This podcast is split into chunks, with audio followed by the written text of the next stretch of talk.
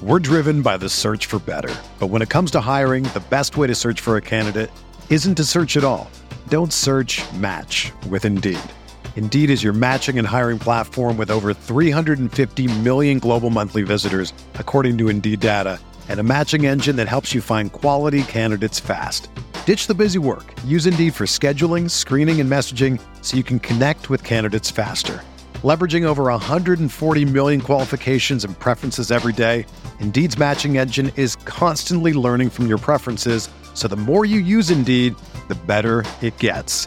Join more than 3.5 million businesses worldwide that use Indeed to hire great talent fast. And listeners of this show will get a $75 sponsored job credit to get your jobs more visibility at Indeed.com/Blue Wire. Just go to Indeed.com/Blue Wire right now and support our show by saying that you heard about Indeed on this podcast. That's Indeed.com/Blue Wire. Terms and conditions apply. Need to hire? You need Indeed. Hey, welcome into Candlestick Chronicles, a 49ers podcast on the Blue Wire Podcast Network. I'm Kyle Madsen. I write about the 49ers over at NinersWire.com, part of the USA Today Sports Media Group. Joining me shortly is Chris Biederman of the Sacramento Bee. And we are sponsored by Cooperage Brewing. You can visit the brewery that's located in Santa Rosa. Great vibes there. Good beer, good food trucks, dog friendly, everything you want in a brewery. Or you can order beer. You can go to cooperagebrewing.com. That's Cooperage, C-O-O-P-E-R-A-G-E, brewing.com. You can order a case. They'll ship it right to your front door. It's great. It's the best way to get beer. You don't even have to get off your couch. Well, you do to go grab it like off the front step. But other than that, you don't have to leave the house. It's great. All right, we have a playoff game to talk about. The 49ers beat the Seahawks 41-23 in the wild card round, and we're going to break it down. Let's dive in. Blue Wire. Hey, this is George Kittle, and you're listening to Candlestick Chronicles.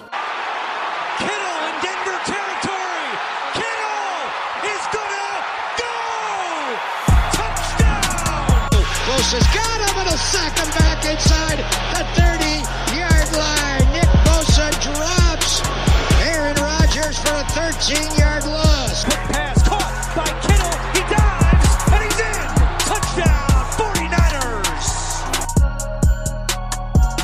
dives and he's in. Touchdown 49ers. That was the weirdest blowout I think ever. Because it was 41-23, but it wasn't that close, but it also felt like it was a little bit closer than that.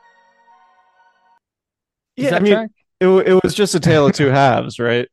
It was just two completely different halves. I think there are so many different interesting aspects to talk about from this game because so much happened from the 49ers perspective. But, I mean, we have to start with Brock Purdy, right? Like, yes, for me, I've been sort of waiting for Brock Purdy to turn into a pumpkin this whole time.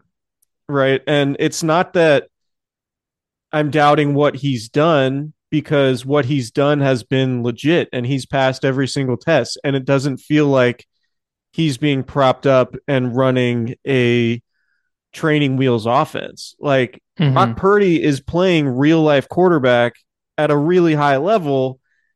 And now he's done it in a playoff game. And so driving back from the game, I spent so much of my time thinking about okay, playoff wins are hard to come by, right? Like, Kyle Shanahan has 5 playoff wins in his career. Like, you think Bill Walsh had 10, right? Like, we think about Bill Walsh and as one of the greatest coaches of all time, he had 10 playoff wins. So it's not that many, right? So you're like, all right, this is a playoff game. This is really, really big time stuff. But then I'm like, well, it's against the Seahawks, right? Against a really bad defense. Right. What do I take away from this?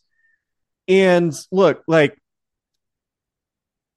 think Brock's just I'm more and more convinced. And this isn't this is pretty obvious, but Purdy's going to be the starter next year, sort of regardless now. I feel like unless he throws 3 picks next week. Sure. And they lose to whoever they end up playing. It kind of feels like we're at the point where Brock Purdy's just going to be the guy. And we can talk about that later, but just the escapability continues to be the thing, right? The 2 touchdown passes to the running backs were both like broken plays, finds his check down, and they're just walking touchdowns. Like the Christian McCaffrey and Elijah Mitchell TDs were basically the same, right? Mm-hmm. He accounted for 4 touchdowns today, three passes, 1 run, no interceptions. Jimmy Garoppolo's playoff career, 4 touchdown passes, 6 interceptions. Right. Only 4 guys have gone 3 touchdowns, 1 rushing touchdown, and no picks in a game in playoff history. 4 other guys. Yeah. So, it just doesn't happen. And look, like we've talked about it a lot. Like it doesn't always feel like Kyle Shanahan can spread the ball around. Like, first of all, the Niners are averaging like 35 points a week. Like you can basically just write in 30 points a game now. You can never do that with Jimmy Garoppolo. Right. You never could with Jimmy Garoppolo. Deebo Samuel, 133 yards and a touchdown. Christian McCaffrey, 119 rushing yards, a receiving touchdown. Brandon Aiyuk, he only had 3 catches, but it felt like his impact on the game was huge. Mm-hmm. 73 yards, right? And all of his catches went for 20 plus. And blocking 2 guys on Deebo Samuel's 74-yard touchdown. Yep. And also being one of the guys in the face of basically the entire Seahawks defense after Jonathan Abram twists Deebo Samuel's ankle at the early in the third quarter, which, you know, talking to players afterwards, that was a real thing. Like they were legitimately pissed about that. And can I talk about Brock Purdy before we dive into that? Yeah, real quick? Sure. Absolutely. But Purdy, he was 9 of 11 in the second half. And one of those incompletions was this ridiculous play to Brandon Aiyuk that should have been a touchdown. Yeah. Anyway, go ahead. The thing that impressed me the most with Brock was that he wasn't very good in the first half. Not at all. 9 of 19. He missed so many throws that I think he probably should have made. He threw multiple balls that could have been picked off. And his first throw of the game was like a shot play to Deebo Samuel, and he just airmailed it. And whether that was because the ball was wet or whatever, I don't know. But he looked like a rookie in the first half. He said it was because the ball was wet. Okay. So either way, he comes back in the second half and goes, like you said, 9 of 11 for a $185 and 2 touchdowns with a rushing touchdown. His ability to not spiral is his biggest asset. Because I think that's where, when you talk about experience, it's like he's seen this situation before. Nothing's going to scare him. He knows that, you know, if you make a mistake in this spot, you can bounce back. And just the fact that he was able to do that, we've seen him do that before in the regular season, but he doesn't a playoff game where you don't have the cushion of, okay, there's next week. That was really, really, really impressive. To get kind of what you were saying at the top there, I don't know what else you need. Like the thing, I don't know what other box you got to check. So I wanted, like last week I talked to like guys on offense and tried to figure out like when did they feel that like they could actually legitimately win with their, you know, quote unquote third string quarterback. Mm-hmm. And it was around, you know, the Tampa Bay game, basically. I talked to some defensive guys who went against him on scout team. And one of them said really, like a starter said something really interesting. He was like, you know, one thing that Robert Saleh used to talk about was the difference between being prepared and being ready.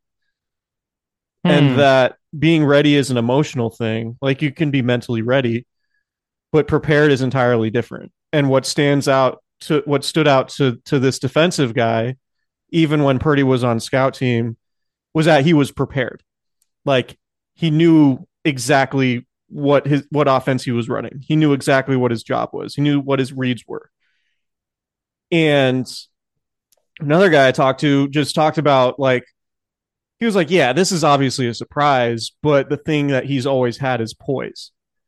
Mm-hmm. And that goes to what you're talking about. Just like he'll have a bad throw. Like the first throw of the game, it looked like it came out of his hand funny. Like it could have been deep to Aiyuk, but you had Deebo underneath. You like you weren't sure who it was to.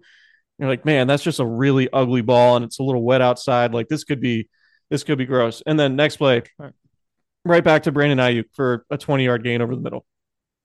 Yeah. And it was like, okay, so 9 and 19 in the first half. Say that again. I said he was locked in. He was locked in. Yeah. So not like 9 of 19 in the first half. It was definitely ugly. And he was late to see guys and some throws were inaccurate. And I think he left the pocket a little early and was a little bit too quick to try to escape the pocket. And like the second half was just the complete opposite. Right. And I'm basically like, it was 9 of 11 in the second half, but I'm basically giving him, 10 of 11 like that. Honestly, I thought the Brandon Aiyuk thing, and I texted you guys this, like, I thought the Brandon Aiyuk play that the end zone pass that he dropped, that was like the best play I've ever seen Brock Purdy make. Like the throw was perfect. It was one of the best plays I've seen a 49ers quarterback make. Like, when was the last time you saw a Niners quarterback just evade the rush like that?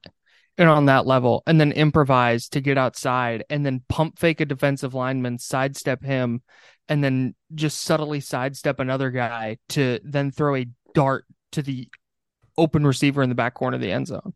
Yeah. That was an unbelievable play. Yeah. And if Justin Fields does that, it's on every highlight show for the next 6 months. Yeah. I mean, that would have been, had Aiyuk caught it, I think it would have made the rounds for sure. Yeah.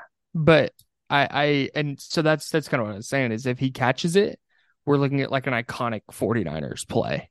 Yeah. Like that's just a play that, you know, it's like the catch and the Terrell Owens play and the Vernon Davis play. And it's like, oh, this is the day Brock Purdy like arrived.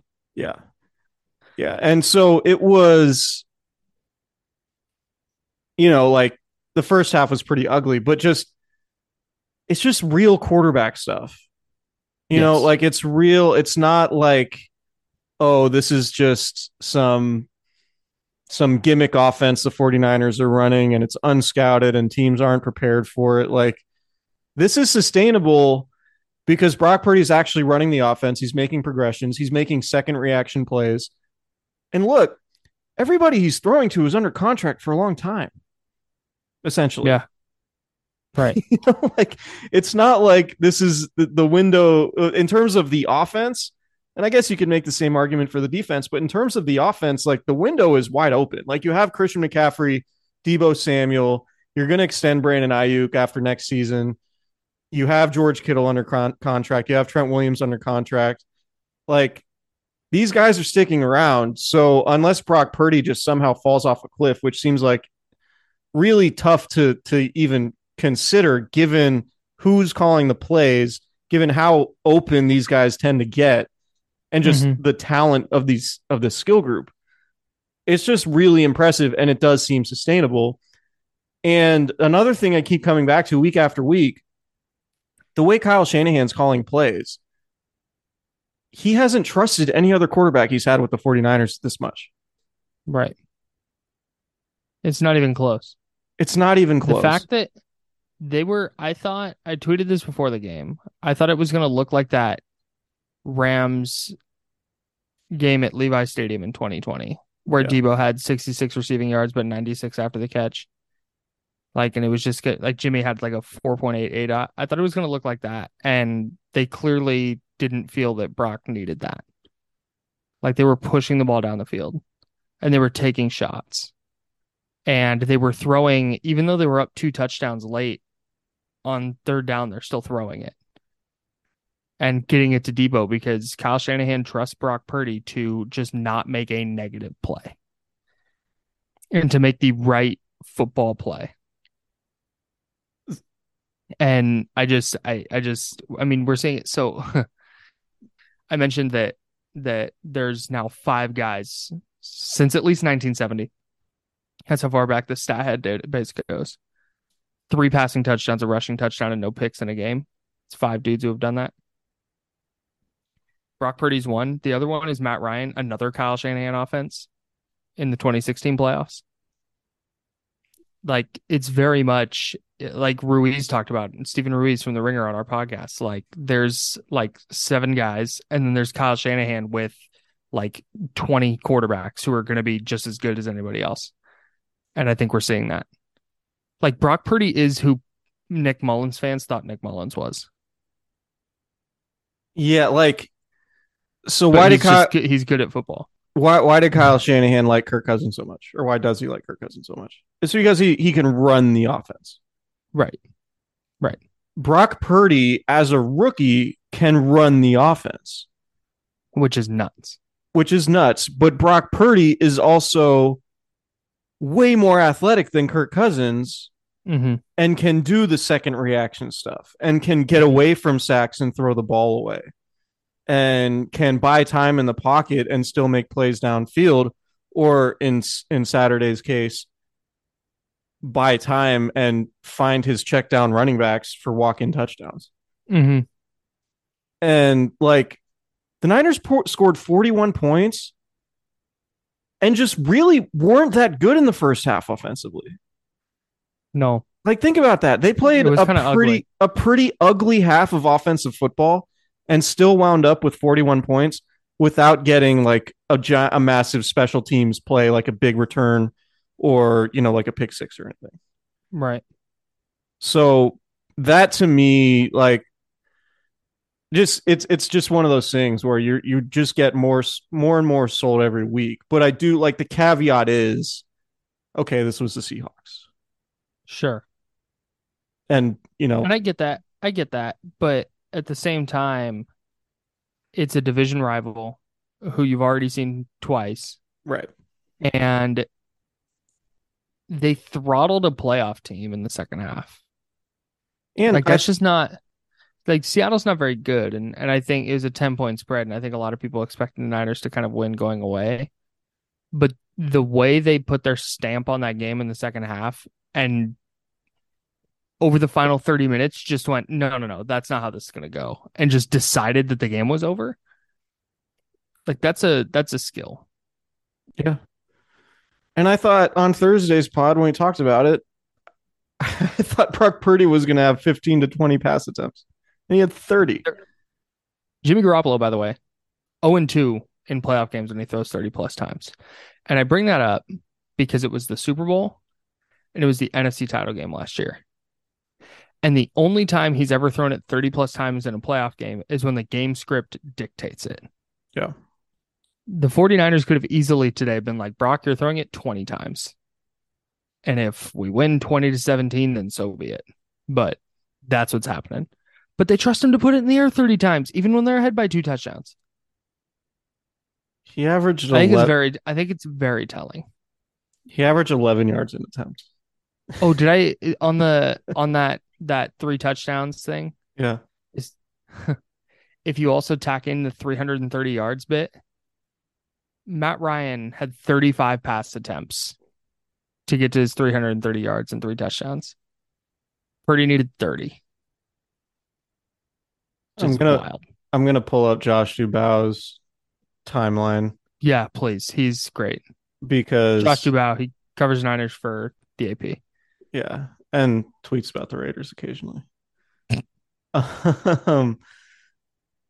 mean, just I got to go back because there have been so many players since 1991. Oh, sorry, that's he's been tweeting about the Jacksonville game. Well, obviously, wild game, by the way. Yeah. Holy Chargers! Yeah, that was rough. Rookie QBs who have won. No, that's not the one I'm looking for. Yeah, so Brock Purdy, 10th playoff game in Super Bowl era with 330 yards passing, 0 interceptions, and 4 touchdowns, combined rushing and passing.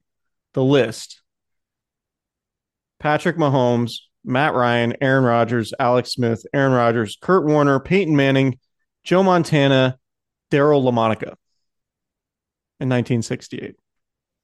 Daryl LaMonica, Notre Dame legend, the Mad Bomber. Like, that's the thing. An unbelievable list. It's an unbelievable list, and Brock Purdy's on it. Yeah, and not like by accident. Like you said, those are like broken play touchdowns. And he's a rookie. I mean, his first year. That was his first ever playoff start. And that was his performance. He's on that list with Peyton Manning, Joe Montana, Kurt Warner, Aaron Rodgers, Matt Ryan, Pat Mahomes, like Daryl LaMonica, a whole lot of Hall of Famers. He's a rookie 7th-round pick making his first career playoff start. Every quarterback who started today was making their first playoff start, and Brock Purdy had by far the best game. Yeah. It's not even close. And he's a rookie. He's the only rookie out of that group, too. It was pretty sick. You mentioned the ankle twist by Raiders legend Jonathan Abram on Deebo Samuel. And you started to get into that, and I want to dive back in because I was ready to say that the Charles Omena fumble and the Nick Bosa recovery was the turning point. Because Seattle at that point, that was the 13th play of that drive. And the Niners were only up 23-17 at that point. Seattle was going in late in the third quarter to make it a 24-23 game. Yeah, touchdown there gives them the lead. And at that point, things get tight. But instead, Omena, who causes the fumble, Niners go down and score a touchdown. All of a sudden, the wheels come off for Seattle. But it sounds like, based on what guys were saying after the game, it sounds like that ankle twist by Jonathan Abram was the actual turning point. Yeah. Which is nuts. Like, what an idiot. So Deebo said after the game, the reason why, like, his ankle hurt, but one of the reasons why he, like, stayed on the ground was because he just completely lost his temper. And, like, he stayed on the ground. He lost his temper and wanted to go and, like, fight whoever, but just didn't. And his ankle hurt and he stayed on the ground. And then just kind of dealt with it, but it was like Brandon Aiyuk getting in the face of everybody in the Seahawks defense, right? Mm-hmm. And like I asked Trent Williams about it, and this completely left my mind until Trent said it, and I was like, "Oh yeah, I remember that." Do you remember in training camp? Because I was like, "Has Brandon Aiyuk always been kind of like this guy? Because he's like this dude squared up on Fred Warner. Yeah, he wants all the smoke. He's going up the chimney, John Moran style. Yeah, or down the chimney, whatever. Santa Claus, whatever." John Moran's Santa Claus. But no, Trent, that's what Trent said. He was like, you remember when he tried to fight Fred Warner? I was like, oh yeah, I remember that. That tracks. Right. Trent Williams was obviously pissed. Like, it felt like the 49ers were sort of playing like a team that just kind of expected to just roll the Seahawks. And then once that play happened, it was like, okay, it's playoff time. It's time to go. Yeah. And it was a completely different game from that point on. Mm-hmm. And I think offensively, like everybody said it, it gave them a lot of juice. Mm-hmm. And Deebo had like an amazing game. Like Deebo Samuel in the playoffs, he's like built different. Yeah, man. Like we talked about in the playoffs last year, like Deebo Samuel looking just like a Hall of Fame type dude, like in the playoffs specifically. The 74-yard touchdown was unbelievable. With unbelievable block by Brandon Aiyuk too. Basically blocking two guys. Yeah, but just the fact that Samuel continues, he's in year 4 now, 5? Year 5 now? Year 5. He was in the 19 draft. 19, 20, 4 years. Year 4. And guys still haven't figured out that he's going to get that corner every time and they need to take different angles. It's crazy to me. But I also think there's like a business decision aspect. He's also fast. No, right. We're right. No, totally. He's definitely fast. But like, I think guys are still underestimate that. Like, that's what I'm saying. It's right. Because I just don't think he looks super fast. Guys just haven't adjusted. And like I said, they're down 14 at that point. That touchdown made it 21. I think there's probably some business decisions happening too. Yeah. Yeah. I mean, it was just... I mean, first, like, you to be able to run a pitch to Christian McCaffrey, right? Like, you run a pitch to Christian McCaffrey early in the game, it gets you 68 yards, whatever. Sets up the first... I forget which score it was. Maybe that was... Anyway, you set up a pitch to Chris, or you run a pitch to Christian McCaffrey. That was the first touchdown. Yeah, it goes for almost 70 yards. You fake a pitch to Christian McCaffrey. You roll out. The defense obviously overreacts to McCaffrey. You have Deebo Samuel wide open in the middle of the field with a full head of steam. And it just speaks to how difficult the 49ers are to defend with this group of skill guys. Because what you had throughout the game was... Christian McCaffrey lining up out wide. Kyle Juszczyk lining up at fullback, George Kittle lining up in the slot, Deebo Samuel lining up in the backfield.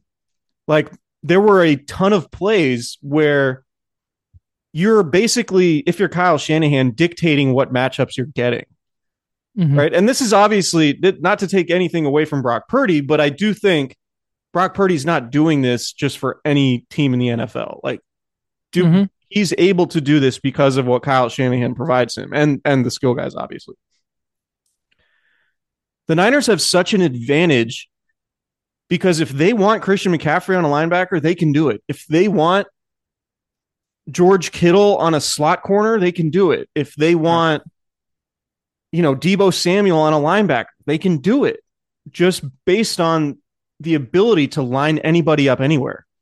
And they were doing that a lot in the Seahawks game. And you can just tell, like, man, it's got to be so impossible to defend these guys because not only can they have guys line up anywhere, but in any of these formations, they have multiple plays they can run out of them. One can just be a basic, you know, like a lot of the stuff we complain about with Kyle Shanahan, like, oh, that stuff looks really basic. And a lot of times, yeah, that looks basic by design because you can fake to it the next time and then create a play like where you have Deebo Samuel getting 15 yards of space and a full head of steam and he goes for a 74-yard touchdown. Right. So that's really like the whole thing here is just the versatility. Right. And Christian 6 of 11 on third down, by the way, after being 1 of 5 in the first half. That's so nuts. so they were 5 of 6 on third down in the second half. That's unbelievable. Of a playoff game. A rookie 7th-round quarterback in a playoff game. So none of it makes sense. But it's also not like something that we can point to and go, well, like, okay, this is going to go wrong. Yeah, I mean, if they get beat, they just get beat. But it's not going to be because, like, oh, Brock Purdy isn't good enough. Like, if the offense can run in a way where Kyle Shanahan can basically get whatever he wants.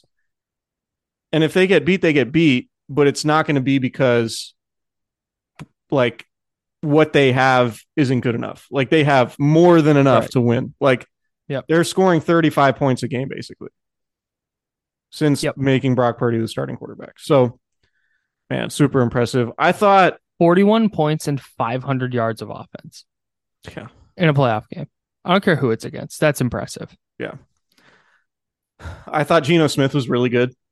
Geno Smith was excellent. The fumble was obviously a huge play in the game, and it definitely swung things. Like, it, that was, you know, the Deebo leg twist was like the emotional swing. Yeah, that fumble was the tangible swing in the game. Yep. Yeah. Because once they got up 2 touchdowns, Seattle wasn't coming back. Yeah. The Niners had just taken the lead. Seattle down by 6. A touchdown there gives them the lead. It very much felt kind of perilous at that point. But then getting that turnover, going back and scoring the touchdown the other way, making it a 2-score game, which is obviously way better than being down a point. Enormous, right? Right. And it makes it a 2-score game in a spot where they have to now be 1-dimensional. Yeah. And they're just not. If you're 1-dimensional against the Niners, you're going to get beat. I kind of thought, to be honest, it was like a B-C+ game from the defense. I totally agree. I was going to bring that up next. Nick Bosa was basically a no-show for a lot of that game. Yeah. DK Metcalf, they just had no answers. Like, as good as Travarius Ward was in the Thursday night game, Metcalf got him back. Flambéed. Yeah, 10 catches on 13 targets with 2 touchdowns, including that 50-yarder. Hey, Diamandor Lenore got a pick, though. Diamandor Lenore got a pick. What's interesting about this team... Omena, who had a great game, too. Yeah. Yeah, he did. What's interesting about this team now... I still think the Niners defense is good, and there's a chance it's still the best defense remaining in the playoffs. Mm-hmm. But last year, they were winning on the back of their defense, basically. Mm-hmm. The formula might have to be different this year. Like, this might have to be them scoring 30 points and hoping the defense can just, you know, like it's not going to be a situation where the defense is allowing 13 points. I don't think. I mean, they still could. They definitely have that in the bag. But like, you know, they're going to go against Justin Jefferson or CeeDee Lamb or Mike Evans next week. Like, they could have issues. Yeah. More like different types of issues than they had during the regular season. And the formula, instead of just being so dependent on running the ball and playing good defense like they were with Jimmy Garoppolo, the formula might be like, no, they got to get 30 points. Like, they're going to need the offense to get 30 points to win. And to be honest, like in this modern NFL, that might be more sustainable in terms of being able to contend week after week in the playoffs than what they were doing last year. Like, they won last year despite their quarterback play, full stop. Right. Now their quarterback play is the reason they're winning. Yes. It also helps that they gave up 6 points in the second half. Yeah, only with those only 6 points coming on garbage time. They got to rest their starters in a playoff game. And they're going to have an extra day of rest, at least an extra day of rest on whoever they play in round two. Yeah. So winning the Saturday game is big because if the Giants beat the Vikings, the Niners play the winner of the Monday night game. That team is playing on Sunday. That team's playing on a short week. If the Niners are playing on a long week with an extra day's rest. If the Vikings win, the Niners are hosting the Vikings on Saturday, most likely on Saturday, and the Vikings will be playing on a short week while the Niners will be playing on a regular week. Right. So that's, you know, while it's not ideal to be playing on a Saturday after the regular season ends, you do get a head start in terms of, you know, plays off or like in terms of like rest and load management, if you will. And they got to take their starters out early in the game. So, you know, is it picking nits to point out that the Niners defense struggled and wasn't as dominant as usual? Maybe, I guess. But to your point, Walker is also really good. Yeah, and they were getting in a lot of like second and third and short, and that's just hard. I don't care what defense you are. Okay, do you know how many yards Walker had in the first half? Yeah, I tweeted this out already. So I know the answers, but go ahead. He had 54 in the first half on 13 carries. Right. And then 2 for 9 in the second half. Crazy. And that's partly because they had to get one dimensional. But honestly, the Niners coming out in the second half, down by one, and going, what was it? 10 plays, 75 yards in 7 minutes and 45 seconds. Like, they just ate half the clock and got behind their offensive line. The interior of their offensive line was abysmal in the first half. They couldn't get anything going on the ground. If you took away Christian McCaffrey's 68 yarder and Deebo Samuel's 22 yard run, they had, and Brock Purdy's scramble, they were like under 2 yards a carry. Yeah. I forget the exact number. It was like 8 for 20 or something. So maybe just over, but whatever. And then in the first half, in the first drive of the second half, they just ran it up the middle, and they did all the things they couldn't do in the first half, and that's just demoralizing. They also got a lot of help from the Seahawks offensive line in terms of penalties. Yeah, what was the deal there? So in the third quarter, when the Seahawks are driving and they're down by 6 points, they had a 2nd and 9 and got a 7 yard pass to Tyler Lockett, which would have set up a 3rd and 2. Right. But they had an illegal man downfield, and it's like a short passing play, like a quick hitting passing play. It's extremely odd to see a guy illegally downfield in that scenario. And it happened, I think, 3 times.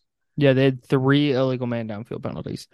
It reeked of one of those things that, like, the Seahawks do that and get away with it. And the Niners, like, called the league during the week and were like, yo, these dudes have illegal men downfield all the time. Yeah, because it generally only happens on, like, screenplays. Like, you don't see it on quick hitting. So that was super weird. But anyway, I bring that up because So instead of 3rd and 2 at the 7, it goes to 2nd and 14 at the 19. Travarius Ward makes his best play of the day, breaks up the possible touchdown to DK Metcalf. So instead of 3rd and 2 at the 7, it ends up being 3rd and 14 at the 19, and the 3rd and 14 is when Omena who got the strip sack. Right. Obvious passing down, right? Like that's when the 49ers most often get to the quarterback, 3rd and long. Obvious passing down where Smith couldn't just do a 3-step drop and get the ball out. Yeah, exactly. So that penalty was a huge play in the game. Man, yeah. So, you know, and that happened a few different times, but that one really sticks out. Like the Seahawks are going to kick themselves over some of the weird penalties with the offensive line. But no, man, like the big takeaway today. I mean, at first it's Brock Purdy. Second, it's the offense just turning it on and going into FU mode after the Deebo Samuel thing and just playing with an entirely different intensity. And then third was, you know, the defense not looking great in the first half, but getting the turnover that they needed with a little bit of help from the Seahawks. But again, to your point, like they did, in essence, pitch a shutout in the second half. The starters, anyway. The 49ers had 6 players today with plays of 20-plus yards. That's wild. 6 different guys. George Kittle, Juwan Jennings, Brandon Aiyuk, Deebo Samuel, and Christian McCaffrey. Oh, I'm sorry, it's 5 different players. Deebo Samuel had 20-plus yard plays on the ground and in the air. But when you look at this distribution, just of like the stars, it's 15 carries for 119 yards for Christian McCaffrey. It's 6 catches for 133 for Deebo. Brandon Aiyuk gets 3 for 73. George Kittle gets 2 for 37. Like George Kittle wasn't even involved in the passing game today. Would it shock you if they came out next week and George Kittle got 10 targets and got 8 balls for 120 yards and 2 touchdowns? No. Like they can just do that. Same with Brandon Aiyuk. Yeah. I mean, yeah, Aiyuk was at 1 drop away from having, you know, 90 yards and a touchdown. Yeah. I mean, it's unbelievable how good their offense is playing. I've said unbelievable a lot on this podcast. Great future song. Unbelievable. I know you like weren't even born yet and your parents probably weren't even married. That's incredible. Never mind. Yeah, incredible. Not unbelievable. The 1994 49ers offense, you were probably like 15 years away from being born or whatever. I was 4 years old the last time the Niners won a title. Jerry Rice, Steve Young, Jerry Rice, Ricky Waters, William Floyd, Brent Jones, John Taylor. This group, skill group's better than that. Yes. Just the skill. No group. Shade. No shade to any of those guys. Ricky Waters, crazy underrated, but Christian McCaffrey's better. And Jerry Rice is the greatest of all time, obviously. But like the combination of Deebo Samuel and Brandon Aiyuk, I think is better than Rice and Taylor. Yeah, I agree. On top of George Kittle. Especially because that was late stage John Taylor too. Yeah, and a big later part stage. Right. And a big part of me saying that is the fact that like Brent Jones was good. George Kittle is a lot better than Brent Jones. Yes. So like the combination of due respect to Brent Jones. Yeah, I love Brent Jones. Like that team was like the reason why I like football. But like still like football. But out on football now. Obviously, you can hear it in my voice. I hate this game. No, but like so if you're thinking about big picture, and obviously, you know, Mike Shanahan was the offensive coordinator on that team. Mm-hmm. Just big picture, it's like, man, this is potentially special stuff, like with this group. Yeah. No idea if Brock Purdy's gonna be good enough to like win the 49ers a Super Bowl, but it's looking like it's not crazy, obviously. But like this skill group is better than that skill group.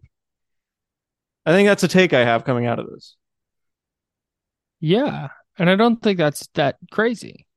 I don't know how many people would argue with you who aren't doing so from a nostalgia standpoint. Well, their case would be like, I mean, Jerry Rice is the greatest of all time. Also, they had a Hall of Fame quarterback. Right. Not Mr. Irrelevant. Right. Last thing here. Well, they might both have Hall of Fame quarterbacks. No, that's what I'm saying. We don't know. Scott Zolak, who is a Patriots quarterback and now does radio for the Pats. I saw this. tweeted after the game basically that this reminds him of 2001 when a young team rallied around a quarterback, and that this is Brock Purdy's team now. And I thought that was really interesting because, I mean, we've said a million times on this podcast, so much can change between now and June. So who knows what their quarterback situation looks like.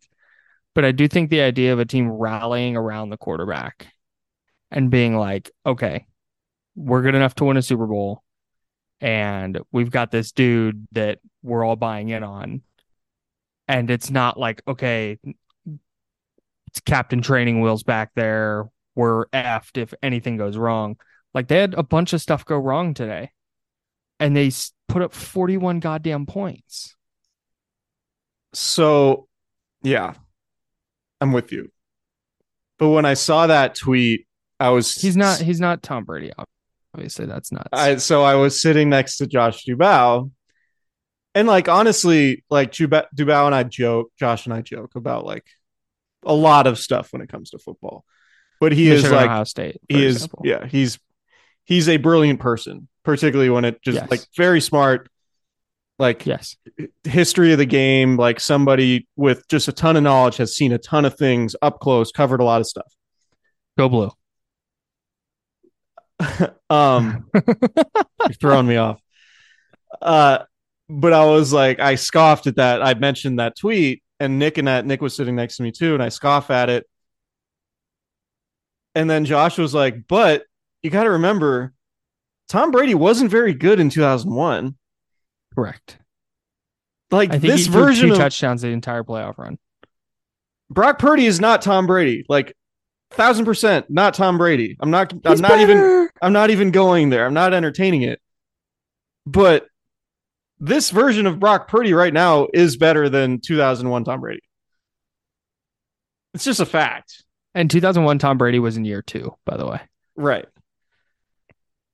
So I'm not trying to say... he's off to a better start to his career than Tom Brady has. Right. Was. And that's worth pointing out, but it's also worth, like, this could all end next week. Right. Like, I'm not trying to paint the picture that, like, Brock Purdy is on this Tom Brady trajectory, because right. the chances of that are 1 in a billion. Right. But, like, the context of that Solak tweet is like, no, Brock Purdy's actually better than Tom Brady was when they were making their first starts in the league. Yes. Which is true. That's just objectively and subjectively. That's true. Yeah. And I was like, that's a good point. You know, like, I scoff at Brock Purdy being in the same sense as Tom Brady for obvious reasons, and any rational person should. But then you think, like, okay, well, you know, does second year Tom Brady look this good? Like, is he on the list with Joe Montana and I'd exit out of the window, but, like, every other player on that list that Dubow tweeted out, you know, Peyton Manning and Matt Ryan and Aaron Rodgers and Pat Mahomes, like, that's crazy. It's crazy to be on that list. It's crazy to be on that list in your very first start. Even crazier to be on that list as a rookie 7th rounder. Yeah. So, anyway. Wild crazy. Stuff, man. It's wild stuff. I'd reached a point in the regular season where I was just kind of like, okay, this is just what it is now. This isn't that crazy. He's just a pretty good player. And then he goes and does that today in a playoff game against Pete Carroll and a team that he'd faced already, and a team facing the Niners for the third time. And it was just like business as usual. And the fact that you can go into a playoff game and be business as usual, where you're letting it rip and throwing from weird arm angles and creating plays out of structure. Like, that's a step I feel like a lot of guys take in year 2 or 3. And he's doing it in start 6. They scored 41 points and were really sloppy in an entire half. Hey, I have a stat for you real quick. Okay. Before we get out of here, because I do have to go. Yeah. I'm doing this from a hotel room, by the way. If it sounds like I'm talking quietly, it's quieter than usual. It's because I'm trying to. You picked a hell of a month to decide to go on a bunch of trips. Yeah, well, my cousin's getting married. Take it up with her. Kind of selfish of her, to be honest, but no. The 49ers beat the Seahawks 3 times this season. That's the same amount of times they beat the Seahawks between 2013 and 2021. Yeah, it's crazy. They were 3-16 against them, including the playoffs, between 2013 and 2021. And they knocked him off 3 times this year. That's really wild. Your reaction to Geno Smith signing a 3-year, $90 million contract this offseason would be what? Sure. Like, that's just, I would, if I'm the Seahawks, I'm offering it to him. Yeah. Especially with this, in this division, the Rams are probably a dumpster fire. He was for a minute. Arizona's a dumpster fire. He was really good, man. Yeah. Like, got the ball out quickly, was accurate, got it to the right place. I was really impressed with Geno Smith. I was expecting a Kirk Cousins 2019 playoffs type performance from Geno, and he was much, much better. The only mistake he made was the Lenore interception, where he tried to force it into a covered receiver in a game that had already gotten out of hand. And the fumble. Yeah, I mean, nah. I'm not putting that on him. There were 4 guys in the backfield. Yeah. I don't know. It didn't look like it took a whole lot for the ball to get jarred loose there. Yeah, it's true. I enjoyed small hands. I enjoyed, like, everybody on Twitter, like, oh, Nick Bosa doing everything. It's like Bosa after the game was like, the ball was right there. I just fell on it.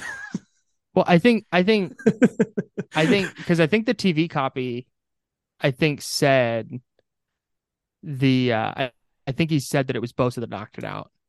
Oh, okay. And it very much was not. No. So it was just because you know how Bosa is, like, monotone and understated. Yeah. It's like, oh, the ball was just right there. It just fell on it. It wasn't that great of a play. He did too. He, like, looked at it and then, like, pounced on it. Yeah. It was really funny looking. Yeah. That was. And the crazy thing was too, remember Omena, who missed a sack, like, just didn't tackle Geno? Yes. Earlier in the drive. And I was like, oh, if that could have been bad. Yeah. And then he made up for it. Yep. 6 round traded a 6-round pick to get him. Yeah. Jordan Willis had a decent game too. Another guy that, if you can just give away 7th and 6th round picks for rotational defensive linemen, I think that's a great team building strategy. Drake Jackson inactive. Yep. And Tyrion Davis Price. And Nick Sicko. So my understanding is the 49ers, this is the one quick point, and then we'll get out of here. Okay. 49ers are loading up on interior defensive line guys, and that's the reason why Drake Jackson is inactive, because they don't necessarily trust Javon Kinlaw to be healthy throughout a whole game. Mm-hmm. Just make Kinlaw inactive. Like, if you feel like... Like, is Kinlaw playing awesome? Yeah, nice tackle for loss today. On the first drive, I think. I would rather have Drake Jackson up than Kinlaw up. Like, if your concern is, like, we have to have him in that... Anyway, it doesn't matter. But, like, it's... I don't think it's this grand indictment on Drake Jackson that I think a lot of people think. I think it's more of an indictment on the fact that they don't trust Javon Kinlaw to be up for an entire game, like, to not leave a game after 10 snaps with a knee injury. Right. And, like, if that's your reasoning for having Drake Jackson inactive, I would rather just have Jackson up and Kinlaw down and roll that way. Okay. We can run that up the flagpole. Until I see Kinlaw just, like, be dominant in any stretch. But, like, right. This isn't like, all right, time to get going, you know, time to knock the rust off. It's like, this is the playoffs. You're going to need to get after the quarterback a little bit. And Jackson gives you a better shot than Kinlaw. Anyway, 2 cents. Anything else? I don't think I have anything else. Okay. We'll have another pod early in the week. May or may not have a guest. We'll see. Might be a familiar voice. Might not. Never know. Oh boy. I love that tease by you. Yeah. Yeah. So we'll have another, we'll record Monday. I'm thinking most likely, well, depending on what happens in the Vikings game, will depend on the timing of the recording of the pod. I think if the Giants win and the Niners play the winner of the Cowboys Bucks game, we'll probably wait to record till after that game. Okay. But if the Vikings win and we know the Niners are playing the Vikings on by Sunday night, we'll probably roll with that. So anyway, subscribe, rate, review. I've put a little bug in our line to Cooperage and threw out the Brock Purdy idea. Hell yeah. And it has been well received. Also, tweet Kyle. Can we get that sponsored by, can we sponsor that beer? I was going to say another thing that was brought up was, what if it was a Candlestick Chronicles Cooperage collab, but it was a different beer. It was a Brock Purdy. I love that idea. So we have two beers. So we could have the Candlestick Chronicles Hazy and then the Brock Purdy Pilsner with Candlestick Chronicles. Yeah. Could be a Pilsner, could be a Pale, could be right. Something. I would prefer it to be hoppy if we could. Sure, totally. Maybe a West Coast IPA instead of a hazy. I love that idea. I mean, Brock Purdy is just too easy. You just have Kurt. Well, he's an Arizona guy. You just have Kurt in a red 13 uniform. It's easy work. And if you've been to Cooperage, you know how good the Kurt beer is. So anyway. Yeah. Kurt beer always smacks. Just putting a bug out there. We'll see. You were telling people to tweet me. Why? Oh, if you want a Brock Purdy Cooperage Candlestick Chronicles collaboration beer, tweet Kyle. Yeah, do that. Don't tweet me because I can't see my mentions. Yeah, tweet at me. I'll forward those on to the powers that be. And we'll be like, the people have spoken. And that'll be that. If even one person sends something, I'm going to be like, Kurt, this is the deal, man. The people want it. Yeah. All right. Goodbye, everybody. Cooperage.com. Check them out. Subscribe, rate, and review wherever you get your podcasts. We appreciate everybody listening. See you later. Bye.